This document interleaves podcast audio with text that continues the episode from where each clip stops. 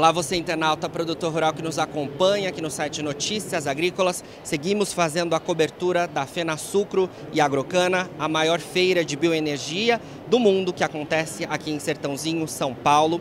E agora nós vamos falar sobre uma solução que está dando que falar por aqui, que é o sistema híbrido a etanol aplicado nos drones. Para entender um pouco melhor sobre isso, a gente conversa agora com João Vitor Arruda. João, obrigado aqui pela sua participação explica um pouco para a gente o que, que, seria esse sistema híbrido a etanol aplicado agora no, nos drones, né, que é o que vocês trazem aqui. Exatamente, nós temos um sistema híbrido a etanol chamado LPU.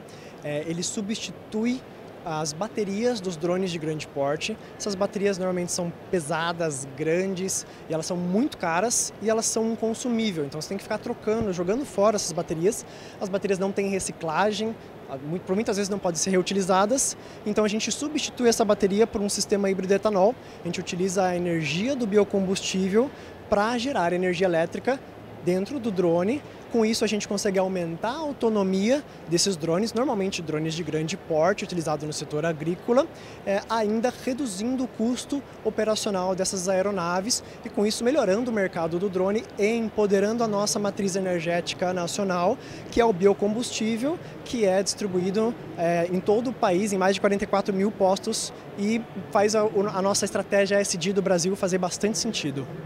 Traz para a gente é, o exemplo prático em relação a esses dados que você trouxe de autonomia e também em relação à redução de custo. É, os drones que são utilizados com bateria hoje, eles têm autonomia de quanto e com é, é esse sistema? A gente tem um ganho de até quanto?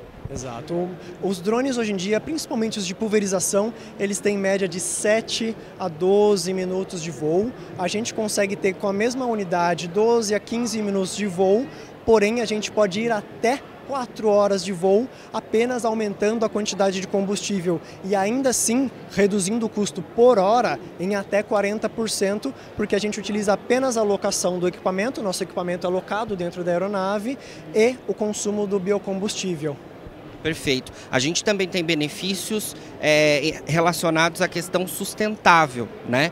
Faz um, um, um paralelo para a gente em relação que a gente tem hoje do cenário é, das baterias sendo utilizadas e com o etanol, que é um biocombustível gerado a partir, principalmente aqui no caso do Brasil, da cana-de-açúcar. Exato. É, vindo da bateria, a bateria é uma tecnologia que não é brasileira, a gente compra da China, é, paga em dólar, então a gente está suscetível ao preço do dólar.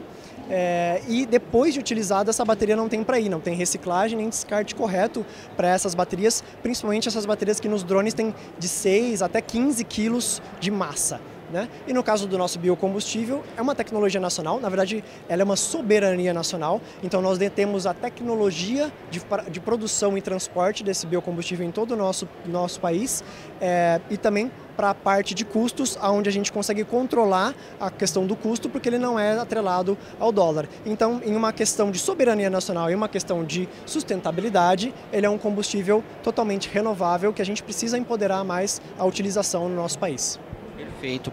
Em um primeiro olhar, fala-se em relação, por exemplo, aos carros elétricos como o que de mais novo tem-se em relação à sustentabilidade, mas quando a gente olha por trás todo o processo, como você trouxe aqui para a gente, isso não, não é verdadeiro, né? E o etanol é, por exemplo, uma alternativa bastante importante nesse sentido, com a aplicação que vocês trazem aqui e também a possibilidade de utilizar-se isso em carros, em outras é, matrizes é, de mobilidade realmente, né? Exatamente. Nossa, nossa visão da empresa, a gente começou no drone, é, mas a nossa visão realmente é, é utilizar, a fomentar a utilização do biocombustível para conseguir fazer a transição energética nacional para energias sustentáveis. Então, a gente vai depois dos drones, está utilizando isso para motos elétricas, carros elétricos e até sistemas estacionários, é, modificando os geradores a diesel para um, um, gerador a biocombustível e em todos ele continua com os mesmos benefícios ecológicos. Ah, no Brasil a gente consegue fazer rastreabilidade de crédito de carbono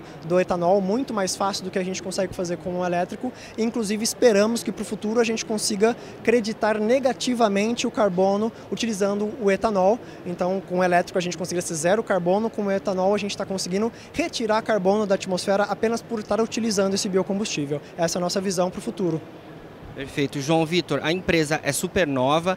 Imagino que também, é, dentro dessa pergunta que eu te fiz, as montadoras já estejam atentas a essa possibilidade também de levar isso para dentro das fábricas, né? E um futuro próximo termos é, essas aplicações também nos carros. O que, que você pode falar para a gente sobre isso? É, nós já temos alguns projetos com montadoras, tanto de carros quanto de motos elétricas, carros elétricas e motos elétricas.